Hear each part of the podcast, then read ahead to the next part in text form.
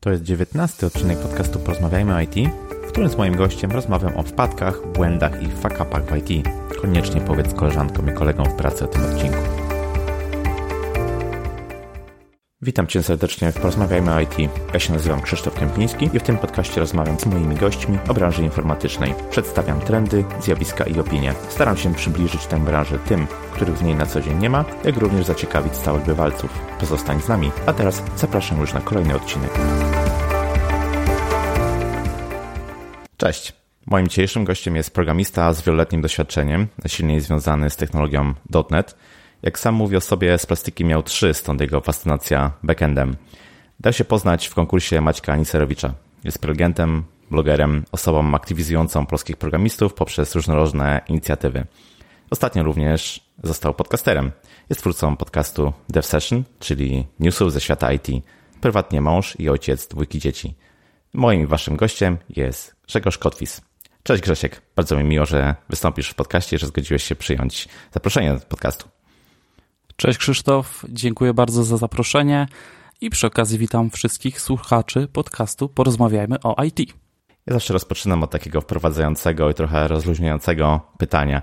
E, Grzegorz, czy słuchasz podcastów? Jeśli tak, to jakich najczęściej? Tak, słucham. E, swojego przede wszystkim, który tworzę, żeby wyszedł jak najlepiej. Ale tak poza tym to mm, programistycznych, tych związanych e, z branżą, w której siedzę, z polskich, mogę wymieniać, tak? Reklamować przy okazji. Nie będziesz tutaj miał nie, nie. oczywiście, jak najbardziej. Okej. Okay. E, chyba dla mnie taki top jeden, jeśli chodzi o polskie IT, to jest Ostra Piła. Nie wiem czemu, ale mówi do mnie ten podcast. Jest taki naprawdę fajnie, fajnie prowadzony. Taka troszkę inna, inna konwencja niż na zasadzie takich, wiesz, pytań, odpowiedzi, pytań, odpowiedzi. E, fajnie chłopaki to prowadzą. E, DevTalk Maćka i z polskich niedawno odkryłem Beyond the Code. Y, fajny podcast z Gdańska, chłopaki z firmy Shipstech, nie wiem czy to dobrze wymawiam, prowadzą krótkie, takie trochę opowiadające o różnych rzeczach, niekoniecznie wewnątrzfirmowych, a takich wokoło IT. To są jakieś takie polskie, które śledzę i porozmawiajmy o IT, oczywiście. I jeszcze co by tu wymienić? Zagranicznych. Complete Developer Podcast trochę .NET Rocks y, związany z .NETem, bo, bo w .NETie siedzę, aczkolwiek no, .NET Rocks trochę już mnie nudzi, bo to jest nic innego, jak każdy odcinek trochę opowiada może o jakimś innym produkcie, niekoniecznie o jakichś takich problemach, ale ten styl amerykański trochę tak do mnie trafia, niekoniecznie może te reklamy, które tam są, ale da się to słuchać jeszcze. Spoza programistycznych y, ich trochę będzie, bo ja y, wszedłem w te podcasty niedawno, więc zabiorę ci tu trochę czasu. Dawaj, dawaj. Beyond the Grid. E, jestem fanem y, motosportów i szczególnie Formuły 1 i to jest oficjalny podcast Formuły, Formuły 1, który zaczął się niedawno ukazywać. E, to jest na zasadzie takich wywiadów, może trochę reportaży, nie wywiadów z kierowcami obecnymi, przeszłymi osobami, które pracują w Formule 1 i ostatnio słuchałem wywiadu z Lewisem Hamiltonem i ten podcast odmienił to, w jaki sposób e, patrzę na tego człowieka, bo e, tam osoba prowadząca, nie pamiętam jak on się nazywa, no umie tak się wgryźć w to trochę te prywatne rzeczy, tak podpytać i dużo rzeczy ciekawych się dowiedziałem o Luisie. Media go troszkę inaczej pokazywały, więc e, fajny podcast Beyond the Grid. Jest też e, odcinek z Robertem Kubicą e, dla tych, którzy, którzy śledzą go gdzieś tam i się zastanawiają, czy będzie w końcu jeździł, czy nie. Trochę takich do nauki angielskiego, BBC szczególnie, Six Minutes i lubię od czasu do czasu posłuchać reportaży polskiego radia. To nie są podcasty takie, jak my teraz tak, y, jak, tak jak teraz nawet nagrywamy, tylko to są właśnie takie typowe reportaże, no, które puszczane są w radio, ale potem lądują y, w RSS-ie i można ich posłuchać i no ja lubię tak y, posłuchać, co tam u innych ludzi, jak tam życie się toczy. One są fajnie zrobione, te, te, te polskie reportaże i fajna szkoła, może kiedyś taki poziom osiągnę. Chciałbym coś takiego osiągnąć, żeby tak umieć, wiesz, przeprowadzać z ludźmi takie wywiady. A jak chcę się rozluźnić i już mam dość tego, wiesz, technicznego e, gadania i tak dalej, to pogaducha.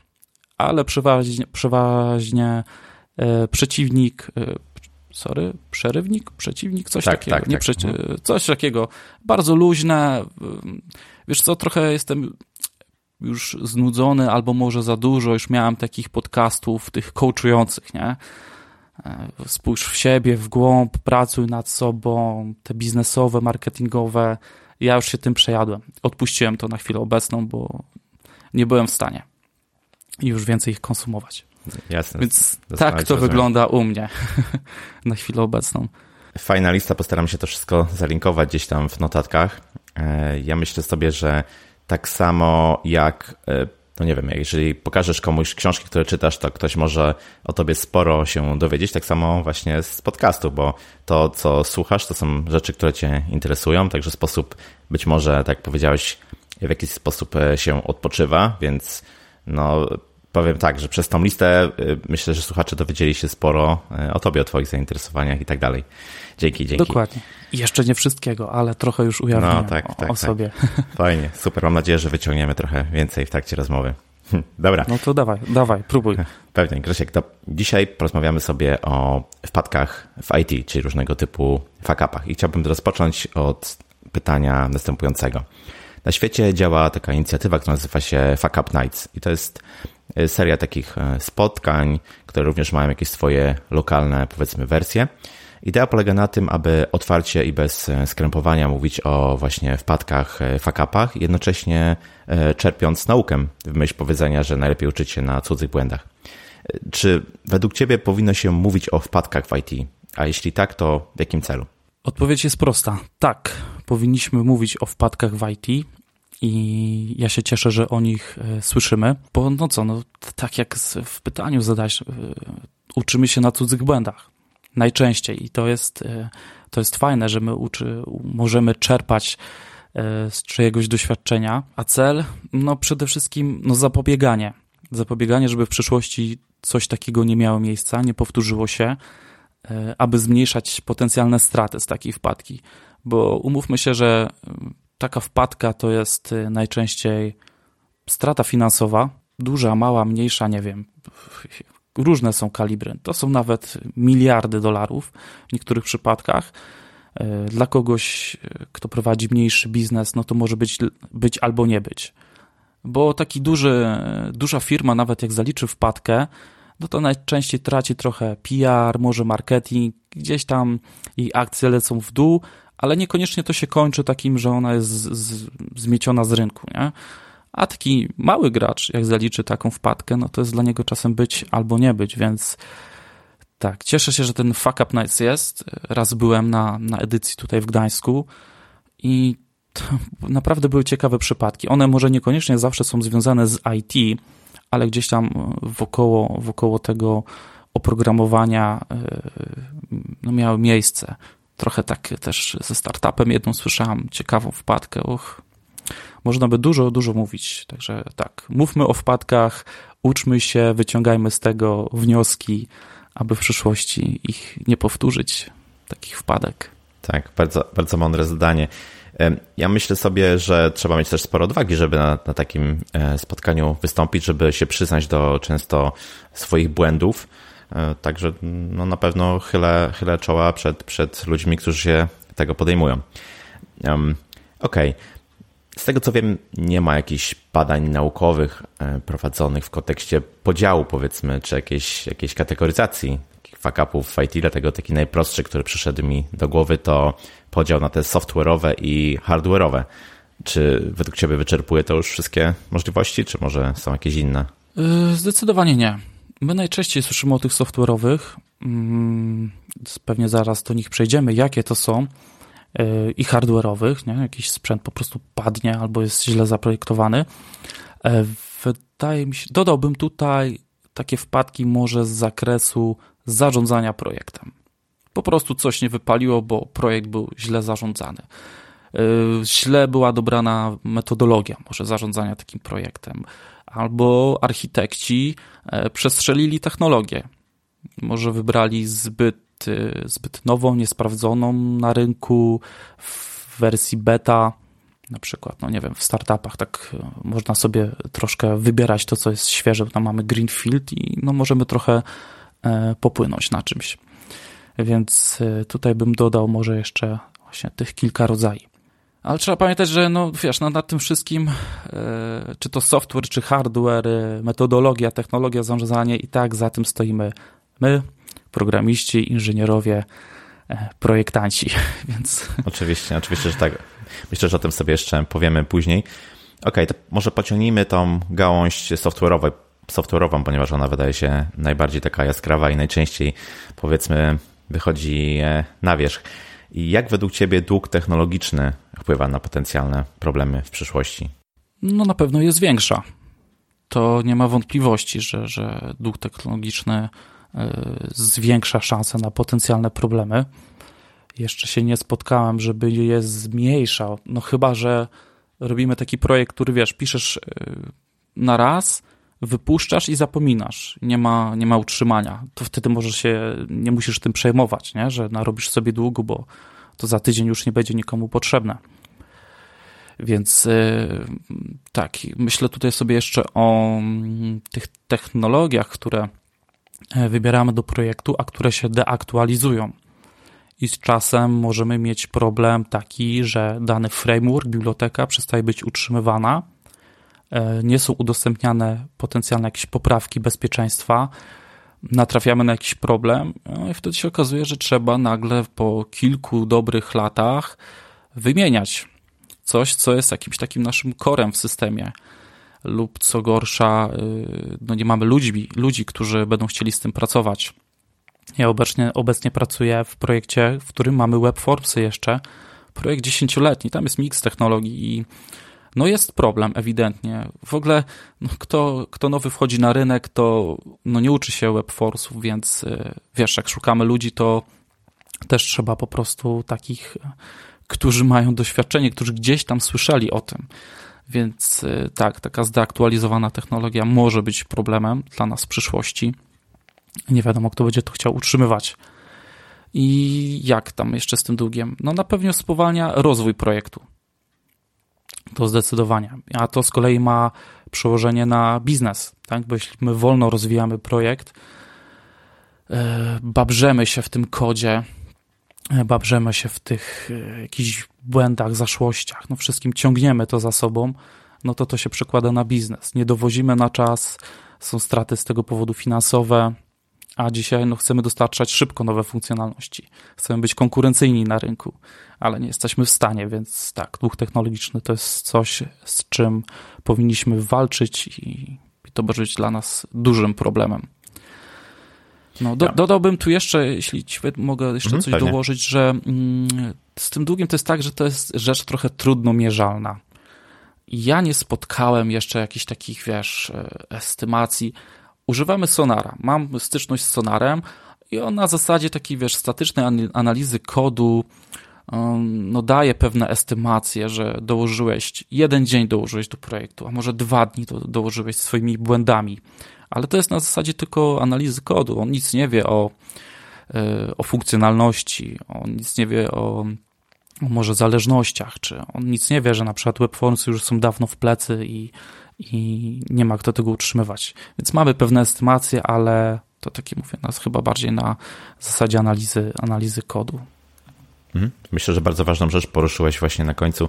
Ja mam osobiście taki mm, problem z e, długiem technologicznym, że troszkę nie lubię takiego generalizowania, ponieważ oczywiście można powiedzieć, że dług technologiczny zawsze jest zły, ale tylko mam wrażenie, jeśli rozpatrujemy go w kontekście takim akademickim czy takim teoretycznym, że powiedzmy faktycznie e, wpływa nam negatywnie na różne czynniki związane z projektem, z technologią, e, z ludźmi, ale no często jest tak, że po prostu nie opłaca nam się go niwelować. Jest ten aspekt biznesowy, ten aspekt ekonomiczny, który no, jak gdyby jest pewnym przeciwwskazaniem do tego, żeby zawsze ten dług technologiczny niwelować. Wydaje mi się, że dopiero pełny taki obraz e, projektu, tego, tej części, tej odnogi technologicznej i tej biznesowej może nam powiedzieć, czy w danej sytuacji konkretnej ten dług technologiczny jest zły, czy nie. Czasem, oczywiście rzadziej, bywa tak, że jest on dobry, że godzimy się, ponieważ nie ma oczywistych korzyści właśnie wynikających z próby, z jego, mm, próby jego zniwelowania, prawda? Więc mam taki troszeczkę ambiwalentny stosunek do długu mm -hmm. technologicznego. Tak, no można powiedzieć, że, że jak zawsze trzeba, trzeba wyważyć, tak? Czy jesteśmy w stanie dokładnie. to zaakceptować i to dla nas nie jest y, ból. No niestety czasem jest tak, że my to akceptujemy, bo patrzymy na chwilę obecną. Mhm, Dobra, to dla nas nie jest teraz problem, nie? ale nie patrzymy w przód. Miesiąc, rok, co będzie potem. Odkładamy na później te problemy. Tak jest, tak jest. OK, Grzegorz, w formule swojego podcastu Dev Session o newsach ze świata IT zawarłeś taką część poświęconą właśnie na wpadki ostatniego tygodnia. Czy zauważasz jakąś prawidłowość, czy jakiś rodzaj, powiedzmy, wpadek występuje najczęściej według Ciebie? E, tak. E, najczęściej e, możemy spotkać wpadki związane z bezpieczeństwem. Ich jest najwięcej. Może dlatego, że są najważniejsze. Tak? A wśród nich chyba najczęściej no to niestety przechowywanie haseł czystym tekstem, tak zwanym plain text. To jest zmora to jest zmora i nawet, y, nawet duże firmy, duże portale, serwisy z tym się borykają. To wychodzi na światło dzienne po, po jakimś czasie, no bo e, dzisiaj w internecie wszystko szybko się dzieje i to nie jest tak, że mm, jesteśmy w stanie to ukryć. Najczęściej te wpadki są odkrywane przez osoby zewnętrzne, e, które penetrują system, które próbują się do niego włamać, no i wtedy dowiadujemy się, że takie firmy, bodajże chyba T-Mobile, nie wiem czy GitHub też przez chwilę nie miał takiej wpadki, mają hasła w plaintekście, oczywiście tłumacząc to, że to jest jakiś system taki mm, drugorzędny, backupowy, gdzie tylko admin ma dostęp i on tam sobie coś e, na tym, e, na tym sprawdza, nie? Więc tak, te, te takie z bezpieczeństwem najczęściej występują. Cisco miał e, taką wpadkę ona się powtarzała, ale to wynika z, z, jakby z dojrzałości tej firmy, zaraz to wytłumaczę, że w swoim oprogramowaniu mieli zaszyte hasło admina. To miało im pomóc e, w dostawaniu się gdzieś tam do pewnych funkcjonalności w systemie, a wysz, wyszło to przy okazji audytu, który firma przeprowadza. Wzięli po prostu e, nie wiem, czy zewnętrzną firmę, czy kogoś z zewnątrz, ale przeprowadzają audyt całego swojego oprogramowania, czyli no też świadczy o pewnej dojrzałości, tak, że ok, my się odkrywamy, sprawdźcie nas, jak to jest, no i tam y, wyszły takie rzeczy właśnie. Y, Firefox też miał problem z, z hasłem, mm, przechowywali master password, on, on był zaszyfrowany, ale co był w SH1 chyba, czyli już bardzo nieaktualnym i dawno y, potencjalnie do złamania, czy już złamanym algorytmie szyfrowania. Więc jak widzisz, to głównie bezpieczeństwo. No i też jak spojrzymy na OWASP, czyli ten taki mm, strony, która bada bezpieczeństwo, tak? OWASP to jest portal. E, w top 10 to są głównie błędy, błędy bezpieczeństwa. Aczkolwiek od czasu do czasu natknąłem, można się natknąć na takie śmieszne wpadki, jak y, na przykład literówka w pliku konfiguracyjnym gry Cywilizacja 6. I tam chodziło o słówko YALT, ono było źle napisane, była literówka, które to słowo odpowiadało za zachowanie sztucznej inteligencji. I ona była naprawdę dziwna. Gracze to zauważyli. I, I, tak, ona jest też udokumentowana. udokumentowana. No są artykuły na temat y, tej wpadki, więc nie zawsze to są wpadki bezpieczeństwa, ale powodujące na przykład dziwne zachowania sztucznej inteligencji w grach. Hmm, ciekawy przykład. E, ja w siódmym odcinku swojego podcastu rozmawiałem z właśnie ekspertem do, spa, do spraw bezpieczeństwa i tak naprawdę uderzyło mnie, jak dużo jeszcze potrzeba nie tylko e, takiego wiedzy czy świadomości dla użytkowników systemów informatycznych, ale również dla ich twórców, dla programistów, bo często no, my jako programiści nie myślimy nad e, bezpieczeństwem naszych rozwiązań. Jeśli nie ma tego jakoś odgórnie narzucone w wymaganiach, powiedzmy, projektu, no to raczej gdzieś tam po prostu spychamy to na, na, na, na, ostatni, na ostatnią gdzieś tam, ostatni krok działań. Często do tego po prostu e, nie dochodzi, więc wydaje mi się, że, że trzeba, trzeba troszkę no, świadomości jeszcze. Oj, dużo. Właśnie. Dużo, tak, dużo tak, świadomości, tak. tak. i w bezpieczeństwie, jak i mam wrażenie, że w testach.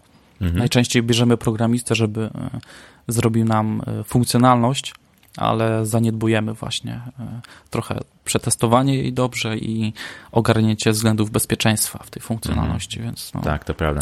To Pociągnij... kuleje, mam wrażenie tak, jeszcze trochę. Tak, tak, zgadza się. Pociągnijmy troszkę ten temat. Według mnie szeroko rozumiana wpadka w IT właśnie może być wykorzystana, tak tutaj mówiliśmy, do, do, do ataku, do, do kradzieży danych i takich innych, powiedzmy, działań przestępczych. Czy powinno się zatem szeroko mówić o znalezionych błędach w kodzie? To przecież daje no, potencjalnym przestępcom nowe możliwości, prawda? Jeśli wiedzą, jaka jest y, luka w software'ze, mogą ją wykorzystać do, do, do swoich celów. Czy zatem powinno się o tym szeroko mówić? Y, no tak, przestępcy wykorzystają tą lukę, o ile nikt się nią nie zajmie. Ale tak, jak już wspomniałem na, po, na początku, powinniśmy o tym mówić, a jeśli ktoś będzie to ukrywał, to prędzej czy później to wyjdzie na jaw. Szczególnie w przypadku y, dużych graczy. Y, nie wiem, tam Cisco, GitHub, czy jakiś Microsoft, Netflix, Google, tak? To są firmy, z których korzystają, mm, z których usług korzysta wiele ludzi na całym świecie. To nie jest jakiś Januszek, który robi software dla 10 osób i nikt tam nie będzie penetrował systemu, nikt tam nie będzie go y, próbował mm, zhakować. Y, podoba mi się to, że właśnie te duże firmy, jak na przykład Cisco, yy, przeprowadzają audyt i w których dowiadujemy się o potencjalnych problemach, jakie E, wykryli, o, o błędach. E, fajnie, że są też te programy Bug Bounty. Google ma i Netflix i płacą za to kasę, czyli płacą nam za znajdowanie luk. To, to wiesz, no to jest po prostu takie, można powiedzieć, pełne otwarcie, tak? Macie tu nasze API, macie nasze systemy, macie nasze aplikacje, rozwalajcie je, róbcie wszystko, co z nimi możliwe, i my wam jeszcze zapłacimy kasę, jeśli znajdziecie błąd, e, udokumentujecie to i tak, czyli taka można powiedzieć pełna e, transparentność. A z tymi, no, z tymi lukami, że ktoś może je e, użyć, no tak, może, ale z drugiej strony, no, nie, nie, nie powinno one być chowane. No użyje, jeśli ktoś po prostu nie załata tego systemu. Są takie luki zero day, które rzeczywiście dowiadujemy się o nich dopiero w dniu, kiedy zostały wykryte i firmie czy, czy, czy komuś może zająć kilka dni e, załatanie tej luki i to są no, najbardziej e, groźne e, takie dziury w systemie. Ale z drugiej strony to, że widzimy, że ona jest, że firma się wypowiada, mamy problem, mamy błąd, był wyciek, no to wiemy, że ona coś, że firma coś z tym problemem robi właśnie z tym T-Mobilem e, i z tym mm, hasłem ten problem, tam chyba chodziło o to, że ktoś się zapytał na infolinii e, T-Mobile'a, jakiś problem miał z hasłem i konsultant mu pierwsze cztery znaki tego hasła chyba podał. No i się zaczęła cała afera. Poszło na Twitterze, na Reddicie i tam w ogóle w innych newsach, w portalach informacyjnych. I no to wymusiło też e, niejako na tej firmie podjęcie stosownych kroków. Teraz sobie wyobraź, gdybyśmy my o tym w ogóle nie wiedzieli, gdyby to było w ogóle chowane, no to och, i tylko przestępcy by wiedzieli o tych lukach. Byłoby chyba niewesoło. Więc tak, jest to o wiele lepsze niż taka cisza i brak, y, brak komunikatów. Oczywiście, że tak. Tak jak wiemy, wpadki, błędy się przydarzają. Powiedziałbym, że błędy są wręcz integralną częścią procesu wytwarzania oprogramowania. Czy jest jakaś odpowiedzialność, jakieś konsekwencje są, czy są wyciągane w stosunku do na przykład programistów, czyli tak naprawdę osób, które przyczyniają się do powstawania tego typu wpad, wpadek, błędów i innych fakapów. Wiesz co? E, wiedząc, że, że zaprosiłeś mnie do tego odcinka o takich wpadkach, zapytałem mojego pracodawcę, a jak to jest u nas? No to mówi, wiesz, u nas to jest tak, że mamy e, prawo, prawo pracy, jakieś tam prawo cywilne, no i no jakby nie, ma, nie masz takiego zapisu w umowie, czyli ja nie mam, fajnie, jestem chroniony, ale yy, i nie spotkałem się w, u nas w kraju, żeby był taki przypadek, że programista był, wiesz, pociągnięty do odpowiedzialności, żeby jakaś sprawa karna się toczyła. Oczywiście y, musimy wziąć na bok y, tych wszystkich hakerów, którzy robią to świadomie tak? którzy oni popełniają przestępstwo, e, specjalnie gdzieś tam psują nam system i tak dalej, nie? Czyli jest taka, mm, jest, jest ten zamiar, e, ten zły zamiar. A my z reguły działamy w dobrej wierze. Chcemy wytworzyć oprogramowanie jak najlepsze, mam, takie, mam taką nadzieję, a przy okazji mamy jakieś e, potknięcie. I rzadko się słyszy, żeby któryś programista za przeproszeniem beknął za to. Najczęściej idzie to gdzieś na szczebel wyżej, wyżej. jakiś management e, czy kierownictwo, nie? które już tam po prostu odpowiada e, za cały projekt. E, jest coś takiego jak dodatkowe takie ubezpieczenie, odpowiedzialność finansowa. Wiem, że w Wielkiej Brytanii każdy kontraktor powinien posiadać ubezpieczenie z tytułu prowadzenia działalności gospodarczej. Bez tego po prostu ani rusz. W Polsce w niektórych zawodach też tak jest. Moja żona jest fizjoterapeutką i ona musi mieć takie ubezpieczenie, odpowiedzialność cywilna tam w pracy, no bo jakby kogoś przez przypadek rączkę mu złamała, no to byłoby niefajnie i wtedy z takiego ubezpieczenia to schodzi. E, znam przypadek, że w Wielkiej Brytanii e, ktoś pracując z systemem e, uruchomi tam z, źle jakiegoś krona i 150 funtów właśnie poszło e, z takiego ubezpieczenia, czyli widzisz, że po prostu no, zrobiłeś pomyłkę do ubezpieczalni i po prostu stamtąd ci to ściąga. No jak prawdopodobnie ta osoba by nie miała ubezpieczenia, no to pewnie by poszło e, z jej, e, z jej pensji. Ostatni przypadek, który był taki głośny, no to Volkswagen i Dieselgate czyli cała ta afera dotycząca emisji spalin, e, prześledziłem dokładne losy osób odpowiedzialnych za to, bo no tam było po prostu jawne oszustwo w, w liczeniu tych spalin. Więc no, musiało być po prostu jawnie źle napisane oprogramowanie, tak? które wyliczało te, e, ten, ten pomiar tych emisji spalin więc ktoś e, no, musiał dać zielone światło na takie coś. I z tego co wiem, e, tam żaden programista chyba nie, nie był pociągnięty do odpowiedzialności, ale za to polecieli kierownicy e, działów RD, Research and Development, czyli szefowie badań i, i rozwoju. Zawieszono jakieś osoby sprawujące bezpośrednią kontrolę nad nimi.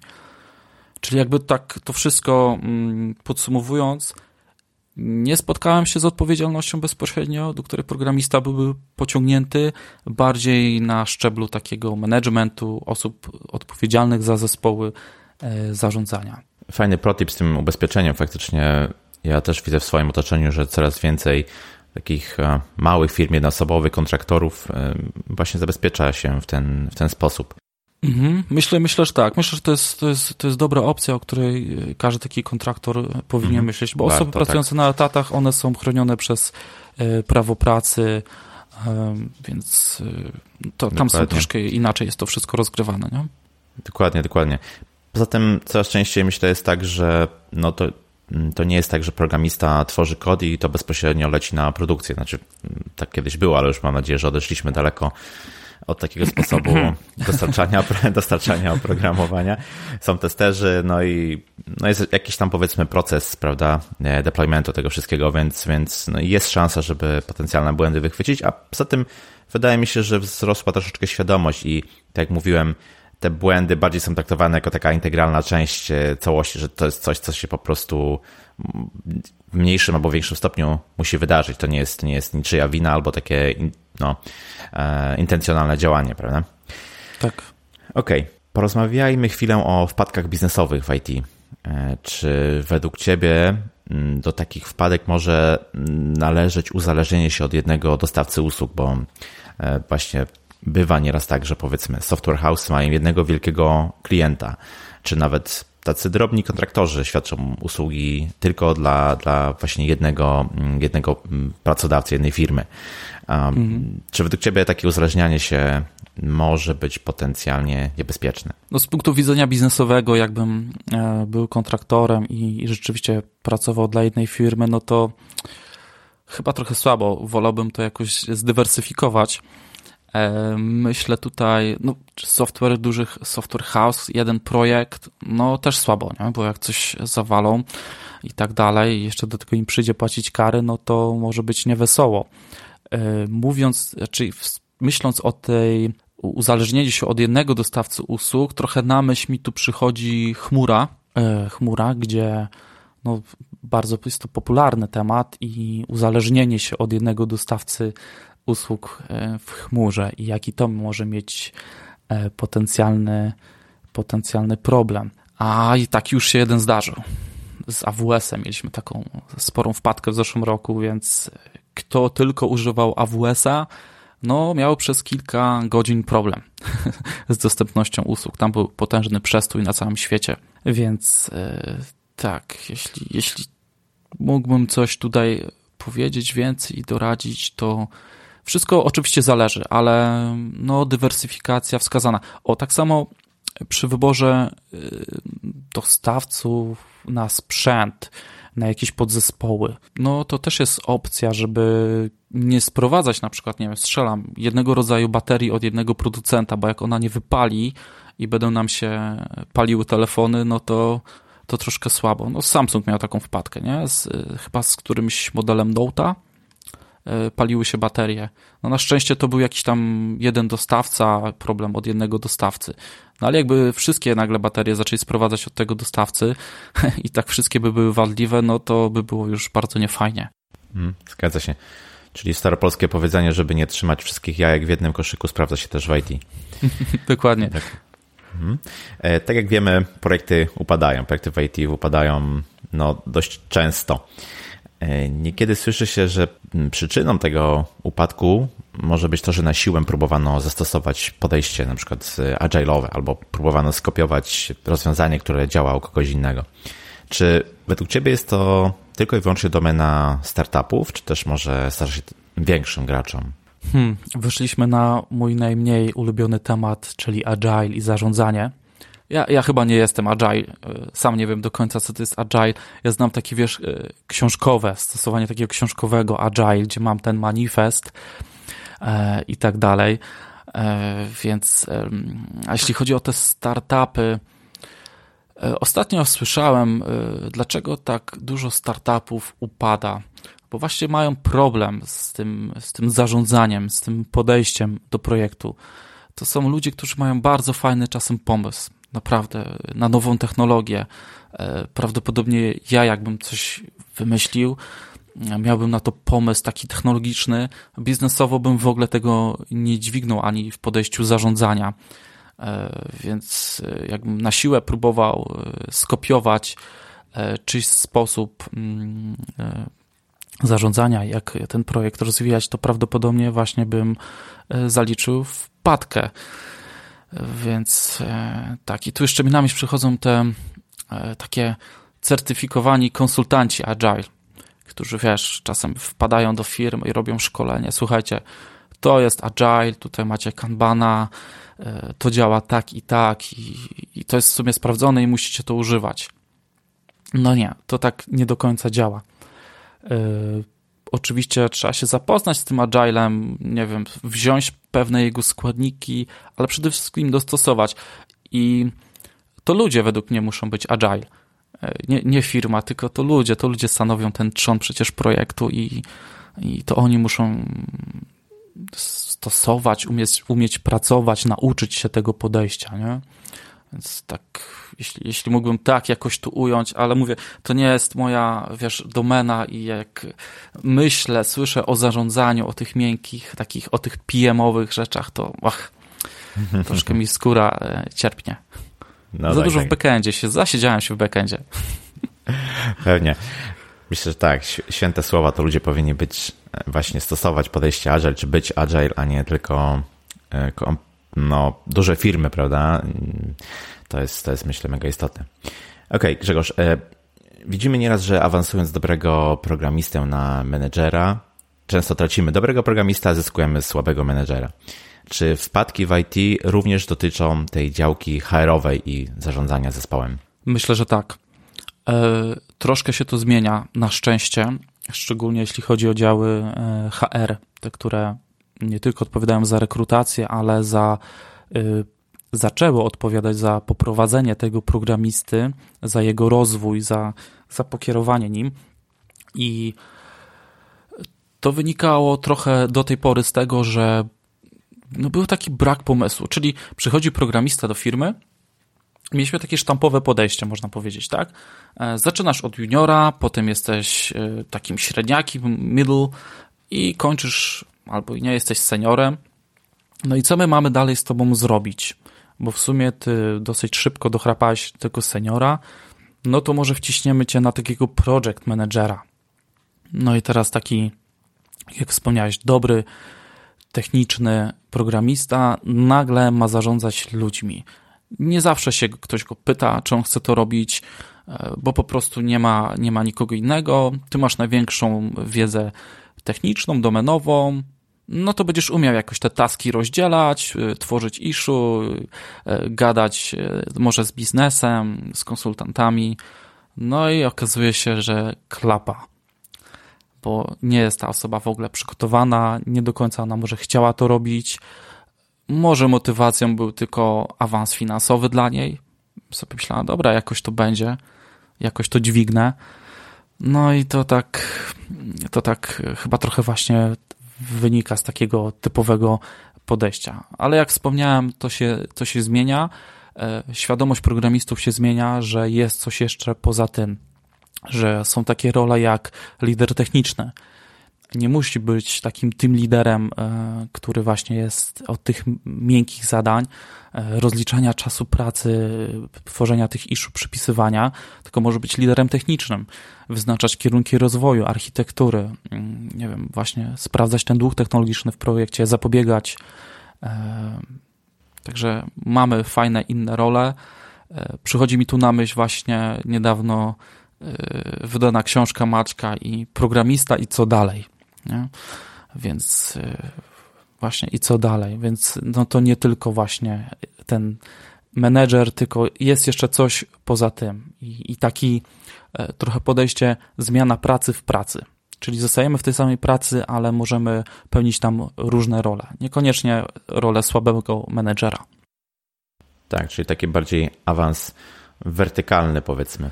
Dokładnie. Myślę sobie, że tak jak powiedziałeś, ta świadomość e, rośnie, a poza tym ta branża IT, zwłaszcza w Polsce, no jest bardzo młoda, to jest raptem no ile, 20 ostatnich lat i troszeczkę e, brak jest pewnie jeszcze takiej kadry, która, która gdzieś mogłaby e, funkcjonować, więc z braku mhm. laku, że tak powiem, awansuje się ludzi, którzy są najbliżej technologii. Tak, i jedyne, jedyne, co mi przychodzi jeszcze do głowy, że taka kadra może już jest, nazwijmy ją starsze pokolenie IT, ale ona jest obecnie prawdopodobnie tylko na uczelniach. A to jest w ogóle całkiem, e, całkiem inna bajka. Wydaje mi się, że to pokolenie takich lat 80., mm, to będzie takie pierwsze pokolenie osób urodzonych gdzieś tam w 80, w pierwszych latach, lat 80., to będzie takie pierwsze, które, e, które będzie doświadczało tych takich właśnie trochę e, innych, innych, innych odpowiedzialności, nazwijmy to, że, jest, że jeszcze jest coś innego niż tylko ten e, management projektu, który czasem jest też tak na siłę właśnie wciskany, bo boimy się wziąć kogoś z zewnątrz. Wiesz, to jest takie naturalne, nie? Ty tu pracujesz 5, nie wiem, 10 lat, to się sprawdzisz najlepiej. No, no niekoniecznie. Może czasem właśnie warto zaryzykować i wziąć w ogóle kogoś z zewnątrz, kto jest tylko jest dobrym menedżerem. Nie pracował dotąd w naszej firmie, ale spoko, on się wdroży. On wie, jak pokierować ludźmi, nie? Myślę sobie, że y, zwłaszcza programiści lubią komplikować sobie projekty, stosując różne frameworki, czy właściwie mnóstwo frameworków, bibliotek, lub na przykład po powrocie z konferencji aplikują tak trochę bezmyślnie zasłyszane tam modne wzorce czy rozwiązania. Czy taki overengineering według Ciebie to proszenie się o problemy? Pewnie. My lubimy to przecież. My uwielbiamy te nasze repozytoria z tymi paczkami. Lubimy je zaciągać. E, ale jeszcze to, o tych konferencjach, bo to jest też taki bardzo ważny, ważny temat.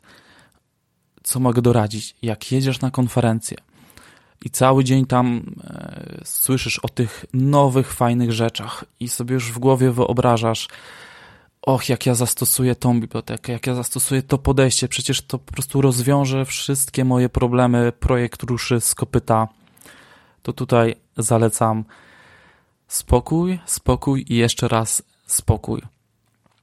Wróć do domu, zgłąb temat, poszukaj plusów i minusów na y, szczególnie tych takich y, produktowych y, sesjach nie do końca są pokazane jakieś minusy tej technologii czy tego podejścia. Więc y, no, poszperaj trochę, poczytaj o tym, daj sobie kilka dni, niech emocje ochłoną i powoli, krokami wróć do tego, zobacz, co z tego możesz wycisnąć, nie? Ale takie, taki hura optymizm, rzucanie się teraz na to, y, na tą nową rzecz, którą, którą właśnie poznałeś, to nie jest, to nie jest dobre E, rozwiązanie, bo zamiast ewolucji wyjdzie ci z tego rewolucja, a to jest raczej niepożądane w projekcie. Będziesz potem gasił pożar. I jeśli chodzi o te paczki, ty, Krzysztof, siedzisz w Rabi, z tego co wiem. Macie Gemstora, tak? Gemstore, dobrze kojarzę? No, ja trochę siedzę tak. w backendzie, no to mamy Nugety, a w Node mają NPM-a i repozytorium składające się, nie wiem, tam jest milion modułów, może już dwa miliony, o wiele, o wiele za dużo według mnie. E, frameworki są dobre na wszystko. Wychodzimy z założenia, albo no, można tak pomyśleć. I nawet na sklejanie stringów bierzemy framework. Nawet na obcinanie, nie wiem, znaków z lewej strony bierzemy paczkę. Po prostu uwielbiamy to, to jest łatwe, a tu sobie dociągnij zależność, i to ci rozwiązuje cały problem. Nie musisz pisać e, swojego kodu, bo przecież już ktoś za ciebie to napisał. Okej, okay, to jest fajne, ale zastanów się, czy ty na pewno ją potrzebujesz.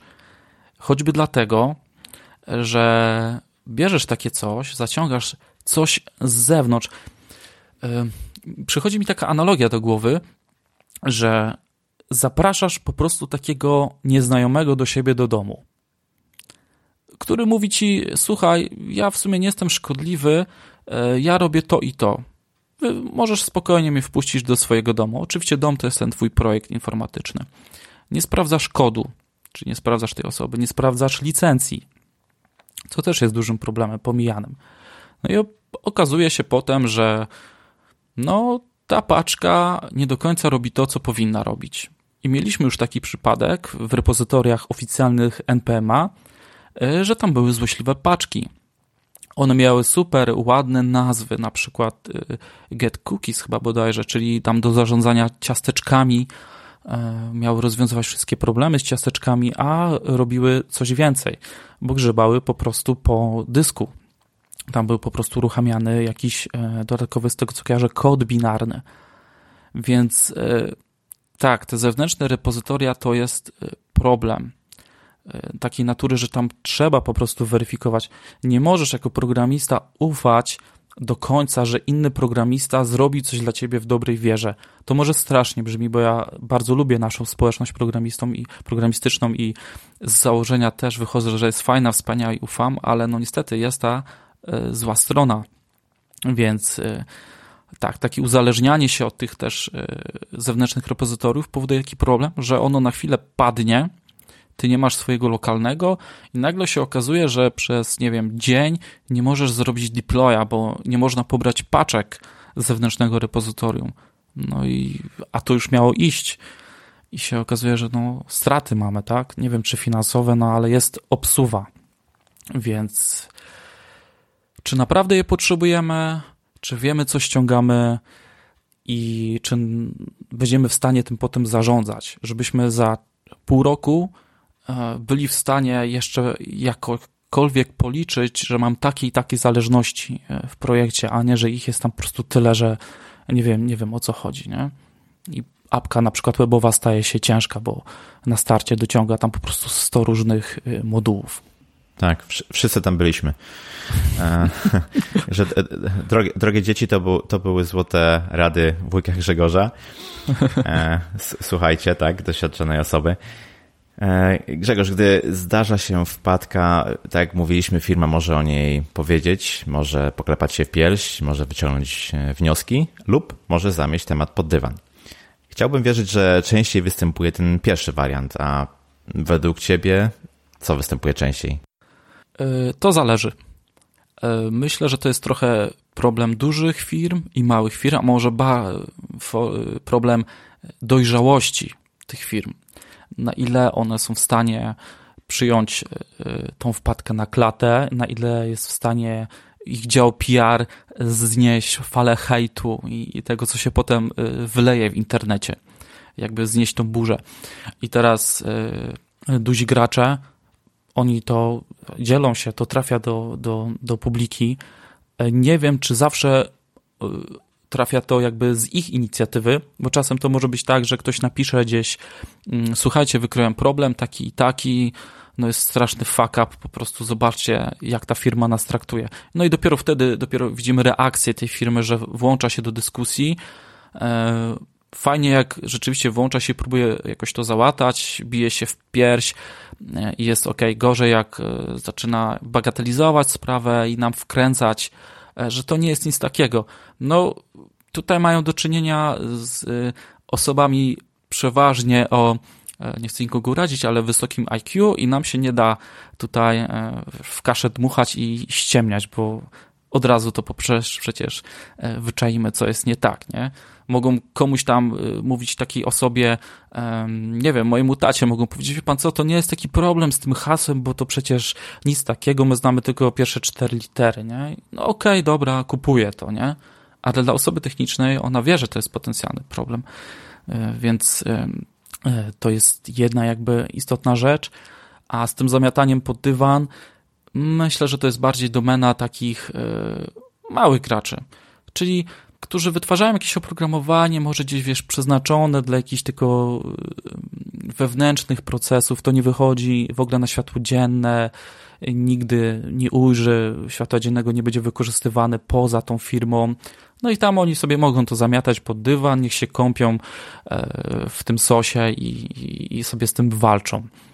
Więc e, tak. A w dobie internetu wiemy, że to się i tak potrafi szybko rozprzestrzenić i się nad tym nie da kontrolować i nawet jak usuną te informacje, to zaraz się pojawią w innym miejscu i, i tak. Nawet teraz e, przyszło mi teraz do głowy, nie wiem czy słyszałeś, kilka dni temu pojawił się taki wątek pracownika z firmy Tesla, któremu skończyła się umowa o poufności trzyletnia, no i on po prostu wylał do internetu. Oczywiście nie wiem, czy to są potwierdzone informacje, nie mamy jakby potwierdzenia, czy ta osoba rzeczywiście tam pracowała i czy to są jakby prawdziwe informacje, no ale on trochę tak e, powiedział, jak Tesla od środka wygląda, nie?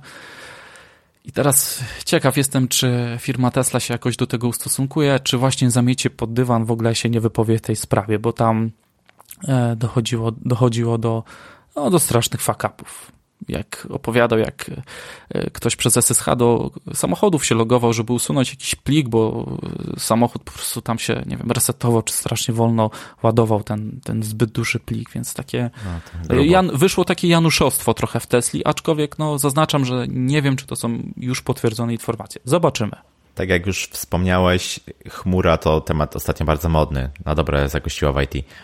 Osobiście słyszałem o takich wpadkach związanych z chmurą typu niepoprawne oszacowanie kosztów, bo nieraz jest to faktycznie bardzo trudne, zwłaszcza dla niedoświadczonej osoby, w momencie kiedy płaci się za czas y, procesora, nie ma się wszystkich danych na wejściu, żeby faktycznie ten koszt finalny oszacować. Y, z drugiej strony takie bardzo niskie koszty odpalenia y, serwera dają pole do popisu dla przestępców, którzy mogą powiedzmy Mm, ataki typu DDoS wykonywać. Kojarzysz jeszcze jakieś wpadki, czy, czy właśnie problemy związane z chmurą? Jeśli chodzi o chmurę, to myślę, że dużym problemem jest tutaj mm, właśnie te koszty, ale troszkę w innym ujęciu. Nie wypowiem się co do oszacowywania kosztów, bo ja nie miałem z tym doświadczenia. Mm, bardziej wierzę, że nie wiem, czy któreś firmy rzeczywiście przestrzeliły, bo no z założenia chmura miała właśnie rozwiązywać ten problem tych, tych kosztów i one mogą się pojawić w takich okresach, nie wiem, prowadzisz e, usługę, jakiś sklep i przychodzą święta i masz duży pik klientów i tam dołączają ci się nowe e, instancje i przez to możesz dźwignąć tych wszystkich klientów i rzeczywiście tam mogą być większe koszty, ale z drugiej strony miała trochę mm, rozwiązywać ten problem właśnie tych kosztów, ale tutaj jakby nie chcę wchodzić głębiej, bo to nie moja trochę domena. Jeśli chodzi o punkt programistyczny tego twojego pytania, e, to wykradanie haseł i kluczy jest tutaj problemem. Nawet na GitHubie czy innych publicznych repozytoriach podejrzewam, że znajdziesz bardzo wiele zaszytych w plikach konfiguracyjnych w kodzie aplikacji kluczy do usług. I teraz, jeśli taka osoba o niecnych zamiarach sobie go weźmie, ten token, użyje, to nagle ci szczyści konto. I to jest problem. Jest taki e, przykład, to był artykuł Y, gość chyba stracił 14 tysięcy dolarów. Mm, wydaje mi się, że udało mu się to jakoś wyprostować. To było w Amazonie, właśnie przez to, że e, tych danych dostępowych do chmury e, nie wyrzucił e, z kodu źródłowego, który był gdzieś tam publicznie dostępny. Więc tutaj bym uczulał, jeśli chodzi o chmurę, na takie rzeczy, a jeśli chodzi o tego DDoSa, to powiem Ci, nie wiem, nie mam, nie mam pojęcia, czy tutaj ten problem tak występuje, czy można dedosować tak sobie łatwo usługę. Pewnie można, nie wiem, czy gdzieś tam Azure się po prostu przed tym nie zabezpiecza, czy AWS, czy Google e, Cloud Platform, nie? Przed tymi DDoSami, bo to jest bardzo przecież taki e, powszechny problem, nie? DDoSowanie usług. Nie poruszyliśmy jeszcze tematu e, fakapów hardware'owych mam wrażenie, że one zdarzają się rzadziej niż te inne typy, o których wcześniej mówiliśmy. Ale chyba no, są dotkliwsze finansowo, powiedzmy, dla producentów.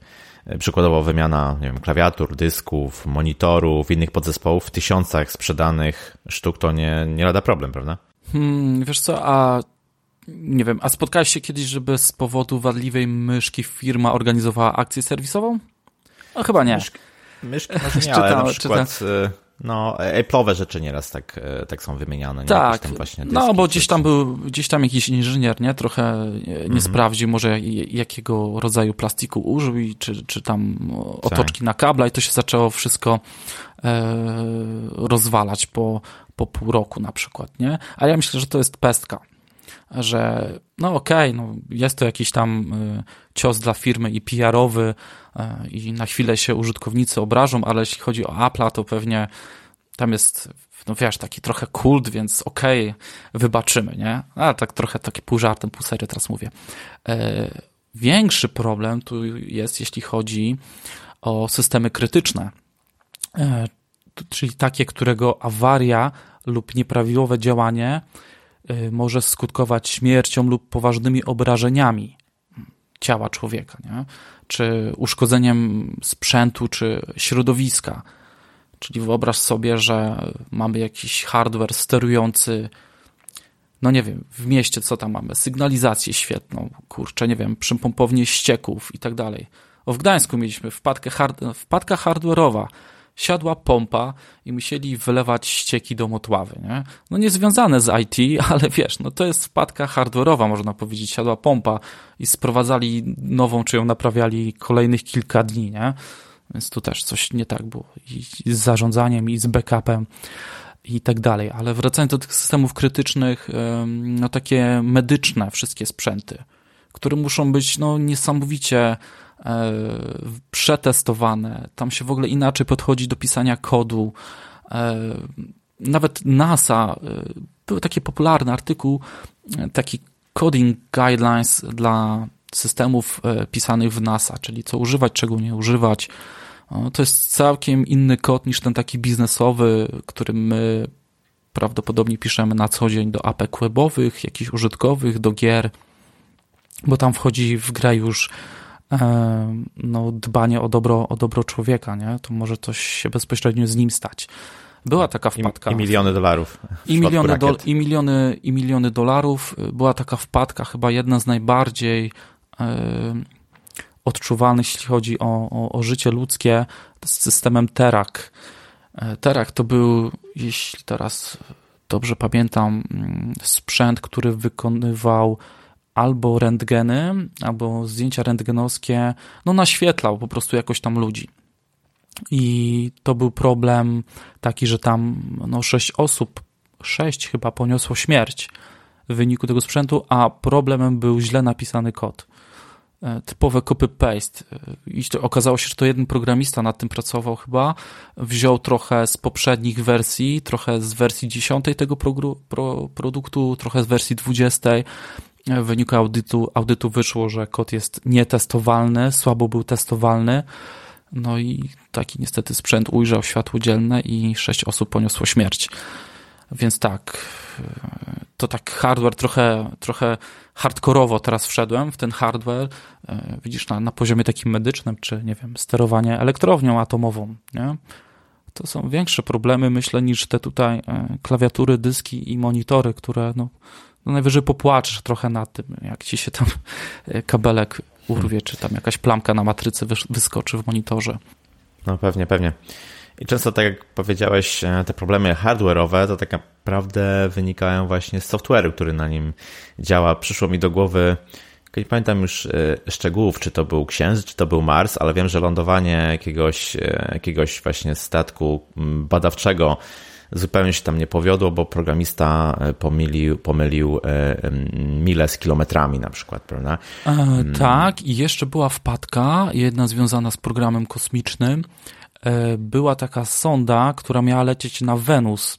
To było dawno temu. Nie wiem, czy nie w latach 90. jakoś tak. E, I ona zaraz po starcie zaczęła, krótko mówiąc, świrować. E, jeden z silników chyba zaczął tam coś źle działać. Problemem był hyphen, czyli myślnik, tak, jeśli dobrze tłumaczę.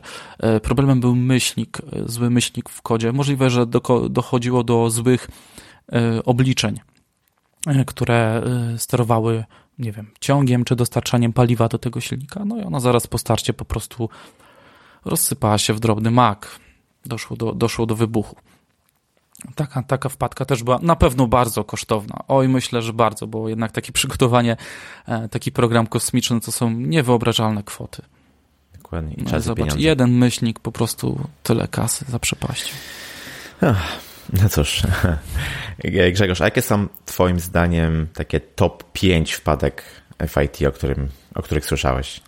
Mm, prócz tych, które wymieniłem, ten e, Terak, ten, czy ten program kosmiczny, e, wiesz co, powiem tak, e, wspomnę o tych, z którymi sam miałem styczność, których sam byłem jakby świadkiem, ok? Jasne. Kojarzysz pewnie tak zwaną pluskwę milenijną. No tak. Czyli słynny rok 2000, 2000. 2000 kiedy to na kilka miesięcy przed wybuchła panika, bo nagle sobie wszyscy uzmysłowili, hej, my interpretujemy rok tylko po dwóch ostatnich jego cyfrach, czyli 91, 5, 7, a tu nagle dostaniemy 2 zera.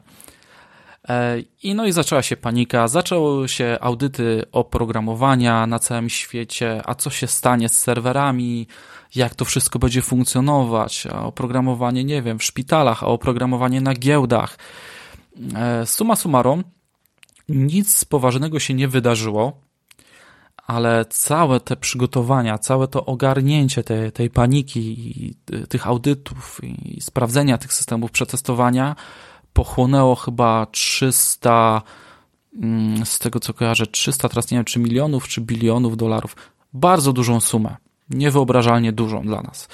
E, więc tak, pluskwa milenijna to, to było coś takiego bardzo ciekawego, można powiedzieć, co też e, wszystkie stacje telewizyjne na, na całym świecie o tym mówiły, nie? Że co teraz z tym naszym softwarem będzie, nie? Czy kurczę, piekarniki nam nie przestaną działać, bo koniec świata wisiał w powietrzu. Tak. E, to taka pierwsza. Druga Flash Player. Flash Player jako jeden chyba z najgorszych softów jakikolwiek ujrzał światło dzienne. Najbardziej badziewne coś, co wrzuciliśmy do przeglądarki. Spojrzałem w raporcie. Jest taki raport na stronie CIV chyba, który odnotowuje w oprogramowaniu ilość dziur. Tam jest taka skala od 0 y, do 9, jeśli chodzi o krytyczność i ile na przestrzeni czasu w tym oprogramowaniu było tego typu dziur. Wyobraź sobie, że Flash Player miał, jest rekordzistą. Y, w całym cyklu życia jego odnotowano 887 dziur na poziomie 9, czyli już takich najbardziej krytycznych. Także cieszę się, że już tego nie ma z nami i, i nie mamy już flash playera i że przeglądarki po prostu nie wspierają tego, bo to było po prostu coś E, strasznego. No nie było tygodnia, że po prostu nie było informacji, że coś jest we flash playeru i trzeba to łatać, nie? Więc to jest druga rzecz. E, trzecia NPM, e, czyli te, no tak w skrócie NPM, zdalne repozytoria. Ale tu nie wpadka dla tych repozytoriów, który ktoś to wymyślił i tak dalej, tylko dla deweloperów. Daję tutaj po prostu minusa deweloperom, którzy, którzy to korzystają z tego bez, no tak sobie czerpią jak z takiego woreczka, po prostu wyjmują, wyjmują, bierzemy i, i to jest fajne, nie? E, to tak. I... A, i jeszcze jedna mi przyszła do głowy. Polski system do głosowania. E, nie pamiętam, jak ten program się nazywał. E, trochę mi przykro, że był chyba napisany w dotnecie, ale no jako dotnetowiec, ale to było straszne jak po prostu się dobrali do tego kodu i zobaczyli, co tam działa. To jest y, wpadka. Nie wieszałbym tutaj psów na programiście, który to pisał. Pewnie działali pod presją czasu, za niską kasę. No nie wiem, no ale że ktoś wyżej, kto zlecał, to nie czuwał nad tym. No come on, na pewno mamy dobrych programistów, dobre firmy, dobre, dobre zespoły, no trafiło to do jakiegoś Janusza. No to była tragedia, nie? To była tragedia. E, tak samo jak tragedią jest trochę informatyzacja ZUS. E, w tym nie siedzę, ale jak wiesz co, widzę e, w obecnych latach, że ZUS zleca przetarg i oni chcą mieć dyskietki, które są dawno nieużywane, to sobie myślę, ej hello, gdzie wy w ogóle jesteście, nie? Co tam się, co tam się dzieje, nie? Także to takie rzeczy, z którymi tak, wiesz, tak mi przychodzą na myśl. Nie tykam tych takich e, za granicą, gdzieś tam coś się wydarzyło, że jakieś e, serwery komuś wpadły na, na dzień. E, właśnie w AWS-ie tak jak było. To była też duża wpadka, no, taka, taka spora, czy taka giełdowa kiedyś była wpadka. Firma straciła bardzo dużo kasy. To było podczas debugowania. Trochę się rozgadałem, mogę jeszcze kontynuować, bo tak mi tu idzie. Jasne, pewnie Jasne. śmiało. Słuchaj, była, była taka wpadka mm, z firmą Night, nie wiem jak ona się nazywa, nie będę teraz googlował, Night coś tam. E, programista, mm, oni mieli jakiś tam algorytm tradingowy i tam po prostu był problem z konfiguracją. Oni zaczęli pisać nowe oprogramowanie, ale to nowe oprogramowanie korzystało ze starych ustawień. I teraz jak to poszło na produkcję, ktoś przestawił jedno ustawienie, i okazało się, że na powiedzmy 8 serwerach była nowa wersja oprogramowania i to działało ok, a na jednym serwerze zostało stare oprogramowanie i to samo ustawienie, ale przełączone, spowodowało, że on zaczął, no, mówiąc kolokwialnie, świrować i w bardzo krótkim czasie, chyba w 45 minut, wygenerował bardzo dużo zleceń na giełdzie. I no jak to na giełdzie, tam zaczęły się jakieś dziwne roszady dziać. E, firma straciła bardzo dużo kasy, chyba ponad 450 milionów dolarów. I jeszcze sprzątanie po tym, jej akcje oczywiście gdzieś tam poleciały. E, jeszcze sprzątanie po tym e, wzięło kolejnych, kolejne miliony dolarów. To była taka, pamiętam, spora wpadka, wpadka giełdowa. No, także mhm. takie moje top 5, może nie top 5, bo no mówię, tego można, wiesz, wymieniać, wymieniać dużo. No sporo, sporo tego powiedzieliśmy o różnych wpadkach w IT i teraz będzie pytanie z gatunku jak żyć. Czy da się tym wpadkom jakoś zaradzić według ciebie? No nie da się. Nie da się. Nie będę ukrywał, że wszystkiego nie jesteśmy w stanie załatać, nie jesteśmy w stanie wszystkiego wykryć. Mówi się, że nie ma idealnego oprogramowania, jest tylko źle przetestowane. I myślę, że tak długo jak to ludzie, podkreślę to słowo ludzie, będą wytwarzać oprogramowanie, sprzęt, to będą się te wpadki pojawiały. I no, albo inaczej, one też będą wychodziły może na światło dzienne, bo one już są. E, Intel i Spectre Meltdown coś, co istnieje od wielu, wielu lat, ale dopiero teraz o tym się dowiedzieliśmy, nie? Dopiero teraz naukowcy zaczęli to badać e, i te podatności wyszły na, ujrzały światło dzienne. Co gorsza, dwa dni temu przeczytałem, że tego się nie da załatać. Prawdopodobnie potrzebna jest nowa generacja procesorów, żeby całkowicie usunąć wszystkie podatności, te typu Spectre i Meltdown. Więc y, nie jesteśmy w stanie tego wszystkiego e, no jakby wiesz, wyrzucić z oprogramowania. My też nie znamy na tej drugiej stronie, czyli tych osób jakby o niecnych zamiarach. Po prostu tam wyobraźnia ich nie ma granic i oni często będą doszukiwać, będą takie tworzyć y, use case, o których nam się nie śniło w, w najczarniejszych przypadkach, scenariuszach testowych, nie?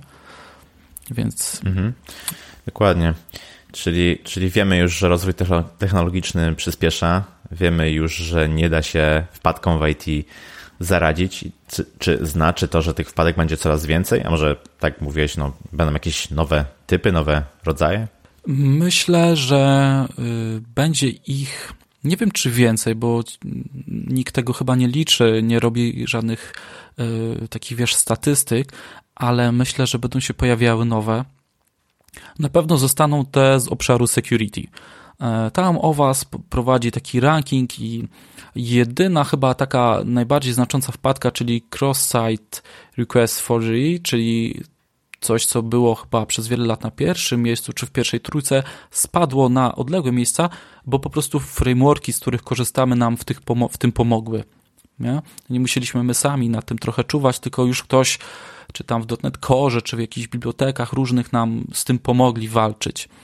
E, mówiąc o nowych obszarach, e, mam na myśli IoT, czyli wszystkie te takie małe urządzonka, które mają w sobie wbudowaną komunikację. E, to jest coś nowego, nie do końca mm, wiesz, zbadanego właśnie pod kątem tych, te, te, tego bezpieczeństwa. Nie wiemy, czego się tu spodziewać, kiedy tak naprawdę to się jeszcze bardziej rozhula.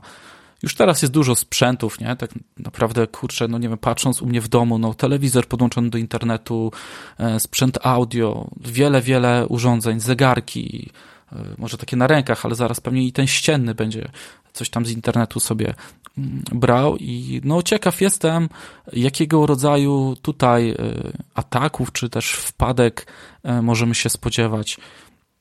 Podobnie rzecz ma się z chmurą, która no nie jest na chwilę obecną, nie możemy powiedzieć, że to jest młody produkt, bo przecież coraz bardziej e, no już jest dawno na salonach, tak? Firmy teraz intensywnie się migrują i myślę, że tam y, no, też takich speców od bezpieczeństwa w chmurze, nie tylko tych takich, który, którzy pomogą w migracji, y, wskażą te kierunki, te składniki, z których należy skorzystać, y, jakie to są benefity z tej chmury, ale tych takich inżynierów bezpieczeństwa tam będzie, będziemy potrzebować. Ojej, lecąc dalej, pojazdy autonomiczne. Tak, no to jest, to jest duży problem. Nie, nie, nie pod kątem technologicznym, ale też takim etycznym tak? No tam jest autonomia, tam jest, y, tam jest sztuczna inteligencja, jak, jak zapanować nad tym rozwojem y, AI. W Stanach tam się tworzą takie, mm, nie wiem jak to nazwać, ale takie y, grupy czy takie duże firmy przystępują do jednego projektu, żeby czuwać nad tym rozwojem AI. Mieliśmy kilka takich chyba już kreszy, że jakiś tam samochód coś tam się rozwalił, Taki chyba był popularny e, przypadek i to z kolei ten AI trochę, to będą takie wpadki też e, na poziomie no, trochę takim etycznym, tak? Takim, że oprócz uszkodzeń, że do niej w ogóle doszło, jak rozwiązać ten problem odpowiedzialności za to. Mm, tak więc e, takie rzeczy, rzeczy mam na myśli. Tak więc, a jeszcze bym tutaj wspomniał o nas, programistach no bo to my na tym przecież czuwamy, nie? Więc ja się cieszę, że e, trochę nasze narzędzia programistyczne się rozwijają.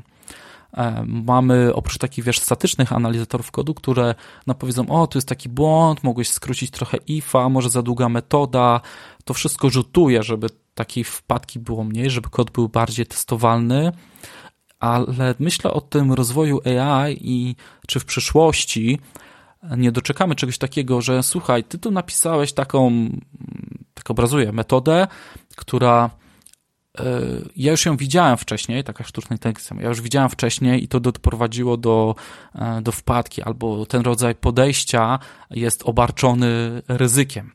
Nie? Czyli programista pisząc będzie miał takie wsparcie, jakieś takie bardziej inteligentne, zapewnione ze strony sztucznej, ze, ze strony sztucznej inteligencji. No tak, przyszłość na pewno nieraz nas jeszcze zaskoczy. A właśnie a propos przyszłości, czy planujesz kontynuację serii o wpadkach w swoim podcaście Dev Session i, i skąd ty czerpiesz informacje o tych nowych fuck w IT? E, chciałbym to kontynuować, bo mm, całe to dev session i te newsy dosyć ciepło się przyjęły. E, nie ukrywam, że to mi e, zabiera sporo czasu, którego mam bardzo mało, bo praca na etacie, rodzina nie, nie sprzyja trochę temu, ale chciałbym to kontynuować, bo wydaje mi się, że ważne jest, tak jak już wielokrotnie tu wspomniałem w tym podcaście dzisiaj, ważne, ważne jest, abyśmy o tym mówili. A jeśli chodzi o czerpanie informacji, Skąd ja to biorę? Słuchaj, no przeglądając po prostu prasę. Reddit, Twitter, Hacker News, e, Google Alerts, bardzo pomocne. No, można sobie e, ustawić alerty na określone frazy.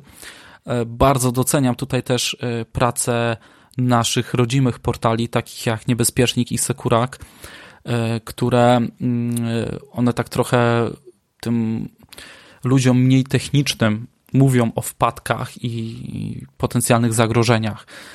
Czyli e, no, no, zabezpieczają. Ja mogę powiedzieć, ojciec, słuchaj, weź sobie tutaj, przejrzyj, zobacz to. To jest tak dla ciebie napisane, e, jak się zabezpieczyć przed czymś, nie? Bo to jest e, spory problem, więc też śledzę te takie od strony mniej technicznej, właśnie jak niebezpiecznik czy, czy sekurak. CV Details, stronka, gdzie właśnie są odnotowywane wszystkie podatności.